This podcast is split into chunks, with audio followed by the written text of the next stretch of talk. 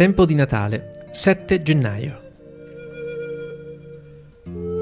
Avendo intanto saputo che Giovanni era stato arrestato, Gesù si ritirò nella Galilea e, lasciata Nazareth, venne ad abitare a Cafarnao, presso il mare, nel territorio di Zabulon e di Neftali, perché si adempisse ciò che era stato detto per mezzo del profeta Isaia.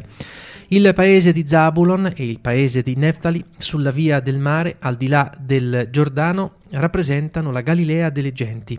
Il popolo, immerso nelle tenebre, ha visto una grande luce. Su quelli che dimoravano in terra ha visto anche una ombra di morte e una luce però si è levata.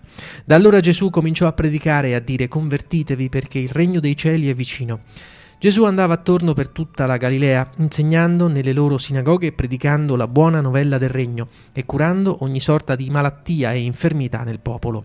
La sua fama si sparse per tutta la Siria e così condussero a lui tutti i malati, tormentati da varie malattie e dolori, indemoniati, epilettici e paralitici, ed egli li guariva. E grandi folle cominciarono a seguirlo dalla Galilea, dalla Decapoli, da Gerusalemme, dalla Giudea e da oltre il Giordano. L'arresto di Giovanni Battista rappresentava una grande sconfitta. Scompariva l'unico grande amico, l'unico grande profeta vicino a Gesù. E l'elogio che Gesù farà di lui al momento della morte rivela quanto egli amasse questo eccezionale predicatore. Ma ora il profeta, quel maestro di giustizia e di onestà, era finito nel carcere di Erode. Un carcere che suonava peraltro come sinistro avvertimento per chiunque avesse voluto percorrere la sua stessa strada, e Gesù lo capisce benissimo. Da ora si trova ad essere solo nel portare il peso dell'annuncio profetico e per di più con il pericolo del carcere.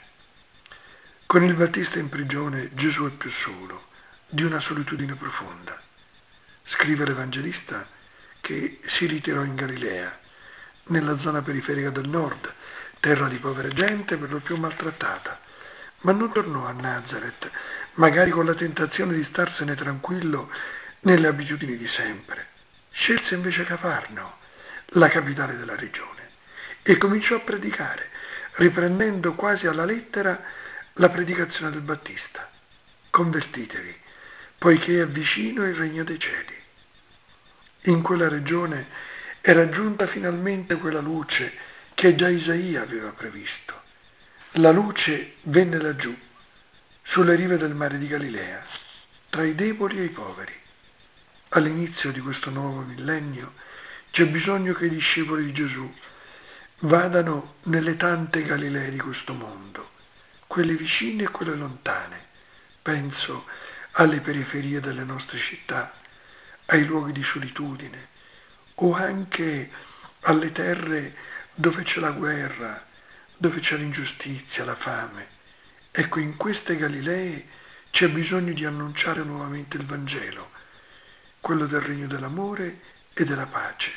Ed ecco perché noi ci auguriamo che ciascun credente possa testimoniare l'amicizia, l'amore e la pace, perché tanti malati come scrive il Vangelo, possano raccogliersi attorno al Signore ed essere guariti e confortati.